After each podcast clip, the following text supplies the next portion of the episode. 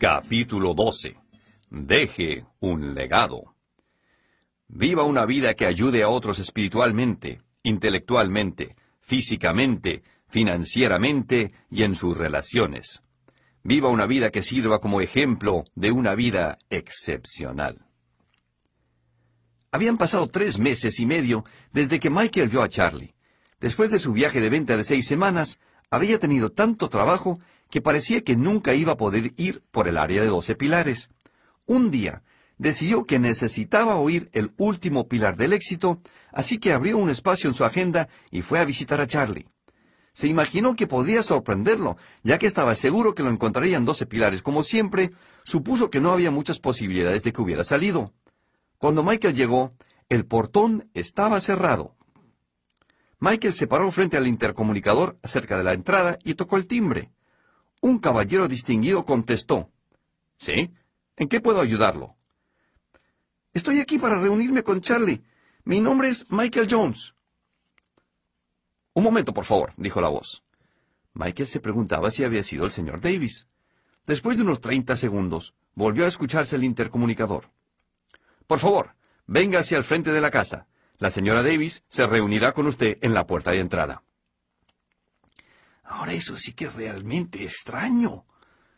El portón se abrió y Michael entró y estacionó su auto en la vereda que lleva a la puerta principal.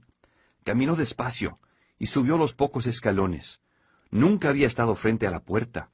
Apenas llegó a la puerta, ésta se abrió y allí estaba de pie una señora mayor, muy elegante, e impecablemente vestida, un verdadero ejemplo de clase alta. Buenas tardes, dijo ella. Usted debe ser Michael. Sí, señora. ¿Es usted la señora Davis? Sí, ¿cómo no? Es un gusto conocerla finalmente. He oído hablar mucho sobre usted y el señor Davis por Charlie. Ella no respondió. Por lo tanto, después de una breve pausa, Michael continuó. Estoy aquí para ver a Charlie. Él está aquí. Michael, Siento mucho tener que decirle esto a usted. Charlie murió la semana pasada. Tenía un cáncer terminal que se lo llevó. Michael estaba aturdido. Había tenido la corazonada de que algo raro le pasaba a Charlie, pero creyó que era la edad. Oh, no. Yo, yo estoy tan... Siento mucho oír eso. No tenía idea. Estuve con él hace tres meses. Sí, las últimas seis semanas se fueron muy rápido. Las cosas se precipitaron. Los dos se quedaron de pie en el umbral de la puerta, sin decir nada por un momento. Finalmente, la señora Davis rompió el silencio. Por favor, venga.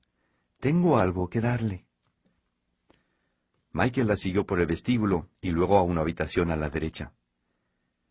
Venga a la oficina de mi esposo y siéntese un momento. La señora Davis empujó la hermosa puerta y abrió la oficina más increíble que Michael jamás había visto. Estaba enchapada en caoba con asientos de piel, estantes de libros por doquier y exquisitas obras de arte en las paredes. Pero lo que más conmocionó a Michael fue la enorme pintura al óleo del señor Davis, situada arriba y detrás del escritorio. Michael y la señora Davis se quedaron de pie ante el escritorio mirándola. Él nunca le contó, ¿verdad? No. Michael sonrió nerviosamente. Nunca lo hizo. No sé por qué siempre hacía eso.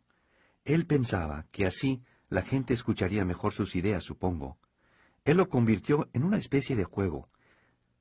Se acercó y tomó el brazo de Michael. Con buenas intenciones, por supuesto. Sí, por supuesto. Ambos se quedaron de pie mirando al señor Davis. Charlie con traje y corbata. Ella sonrió. Aunque no lo crea, por muchos años Charlie llevó corbata al trabajo, pero amaba estar en overol trabajando en el jardín desde que se retiró.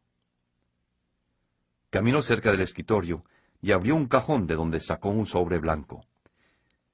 Dejo esto para usted, él no sabía si podía enseñarle la última lección de los doce pilares, como los llamaba. Esta es la más importante. Ella reúne a todas las demás y les da un propósito, dijo, entregándole el sobre a Michael. Siéntese. Lo dejaré solo para que pueda leerla. ¿Desearía algo de tomar? No, no, gracias, estoy bien. Michael respondió mientras tomaba asiento. La señora Davis cerró la puerta suavemente detrás de ella y Michael quedó solo. Tomó el sobre y lo miró. Su nombre estaba escrito a mano. Él podía escuchar el tic-tac del reloj del abuelo en la esquina. Tic, tac, tic. El tiempo pasaba. Ahora todo tenía sentido. La pérdida de peso, la tos, su fatiga. Imaginó que Charlie estaba enfermo, pero no terminal. Michael miró la pared y vio la placa que Charlie había mencionado. Hay una aristocracia natural entre los hombres. La base de ella es talento y virtud. Finalmente, después de haber estado sentado en la oficina de Charlie solo por unos minutos, abrió el sobre, tomó el papel y comenzó a leer. Estimado Michael, si está leyendo esto, significa que ya no estoy más. Quise compartir el último pilar del éxito con usted personalmente, con un café en el taller, como en los viejos tiempos. Pero el hecho de que no esté hace más importante el último pilar. Una cosa que me di cuenta el año pasado es lo corta que es la vida. Parece que justo ayer yo era un chico en edad escolar, jugando con mis amigos. Parece que hace tan poco que me enamoré de Sandra y comenzamos nuestra familia. A propósito, usted finalmente conoció a Sandra, estoy seguro. Ella es una mujer hermosa e increíble, Michael. Fui bendecido al compartir mi vida con ella. Hace muy poco tiempo estaba construyendo mi negocio y vendiendo y construyendo mi fortuna. Y aun cuando finalmente me retiré, hace quince años, parecía que me quedaba mucho tiempo. La brevedad de la vida es su mayor sorpresa, Michael. Pero, ¿qué hace que todo lo que he enseñado sobre los pilares, los verdaderos pilares del éxito, hayan guiado mi vida tan bien? Todos ellos están envueltos de manera hermosa y perfecta por el pilar final. Deje un legado. Nosotros no somos, sino hojas al viento que vuelan por todo el mundo. Estamos aquí un día y al siguiente ya nos hemos ido. Nadie sabe qué tanto vamos a vivir. Usted no puede escoger cuánto quiere vivir, Michael, pero puede escoger que también quisiera vivir. Y creo que vivir de una manera correcta está unido intrínsecamente a los que vienen detrás de usted y lo seguirán. Yo nunca fui un hombre completamente original, Michael. No creo que exista. Creo que cada uno de nosotros va por el camino que prepararon los que estuvieron antes que nosotros. Mi meta en la vida ha sido vivir de tal manera que pueda servir a los que vienen detrás de mí, iluminando un camino que permita a otros avanzar en sus vidas más rápidos que si tuvieran que iluminarlo por ellos mismos. Ha sido mi trabajo dejar un legado enseñando a otros los pilares del éxito, pero no solamente enseñarlos, sino vivirlos. Mis acciones son una prueba de que mis palabras son ciertas. Michael, debemos demostrar las filosofías en las que creemos y compartirlas con otros. Al hacerlo, les daremos el crédito que necesitan para ser efectivas. Mucha gente desperdicia su corta vida aquí y luego al final de sus días están apesadumbrados con su remordimiento. Y ya no hay más tiempo para regresar y rehacer sus vidas. No me queda sino desear algo más de tiempo, un deseo que nunca será satisfecho. Michael, todos tenemos dos opciones en la vida. Podemos simplemente vivir o ser los arquitectos de nuestra vida. Muchos gastan su vida pobremente, van todos los días al trabajo sin ninguna visión de lo que podrían llegar a ser. Y después, cuando se dan cuenta, sus vidas han pasado. Otros son tan temerosos que los sueños que tuvieron nunca fueron satisfechos porque nunca tuvieron el valor de tomarse el riesgo que les hubiera permitido alcanzar sus metas y vivir sus sueños. Pero usted puede ser diferente. Usted puede diseñar su vida. Hubiera sido mejor si hubiera comenzado antes, entre más temprano mejor, pero con cuarenta años tiene todavía otros cuarenta por delante. Serán poderosos si es capaz de diseñar su vida basada en los pilares del éxito, con el propósito final de dejar un legado para que otros lo sigan. Viva una vida que sirva a otros espiritualmente, intelectualmente, físicamente y en sus relaciones. Viva una vida que sirva como un ejemplo de cómo puede lucir una vida excepcional. Deje que otros vivan pequeñas vidas, Michael, pero no lo haga usted.